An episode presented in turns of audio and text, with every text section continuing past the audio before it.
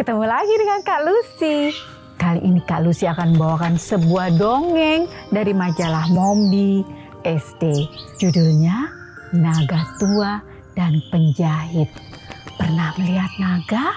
Uh, bayangkan naga makhluk yang ada di negeri dongeng. Seperti apa ya kisah naga tua dan penjahit? Kita dengarkan dongengnya bersama-sama ya.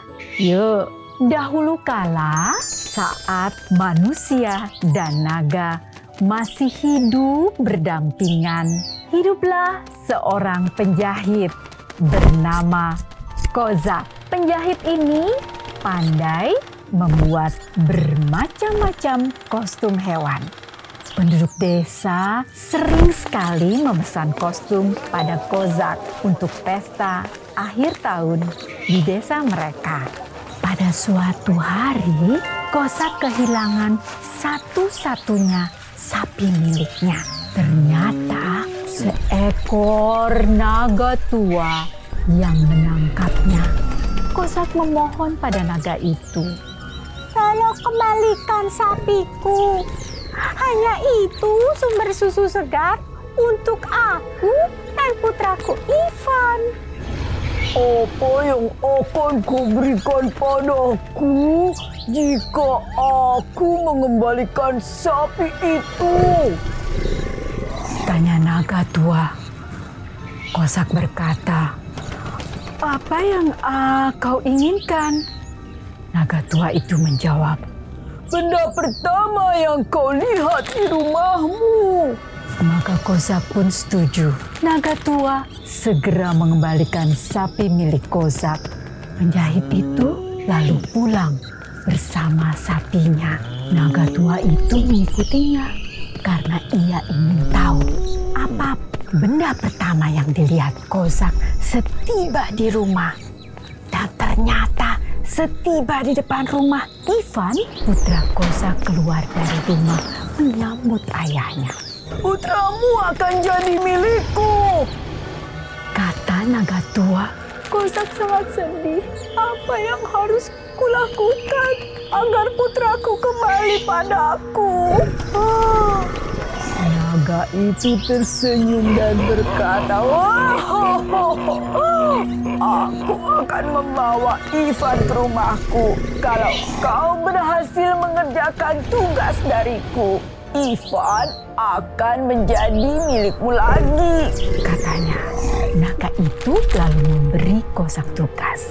Dalam satu malam, engkau harus memanen gandum di ladangku.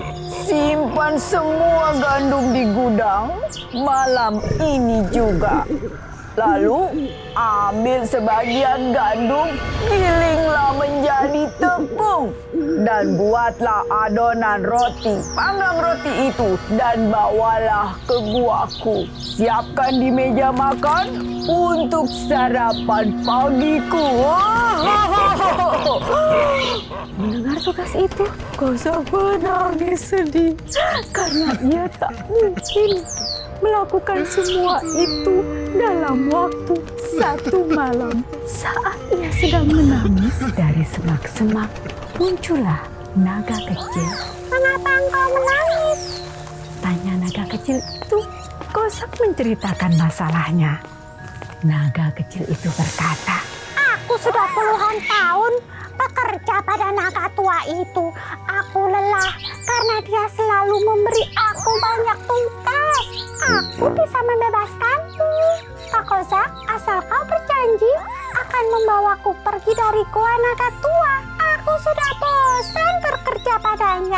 Kozak pun berjanji akan membawa naga kecil itu. Maka naga kecil itu berkata, Sekarang tidurlah. Besok pagi semua beres. Maka Kozak pun tidur. Naga kecil itu pergi ke ladang. Dalam sekejap pun ia telah memanen seluruh gandum di ladang naga tua. Ia menyimpan semuanya di lumbung gandum.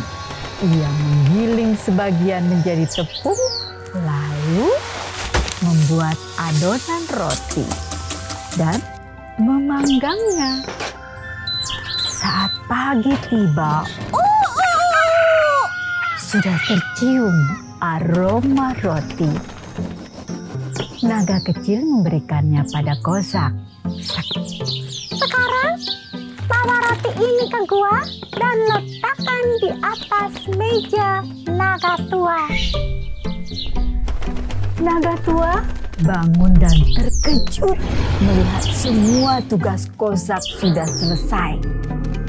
Maka ia terpaksa menepati janjinya melepaskan Ivan putra Kozak. Betapa gembiranya Kozak, ia pun pulang bersama Ivan.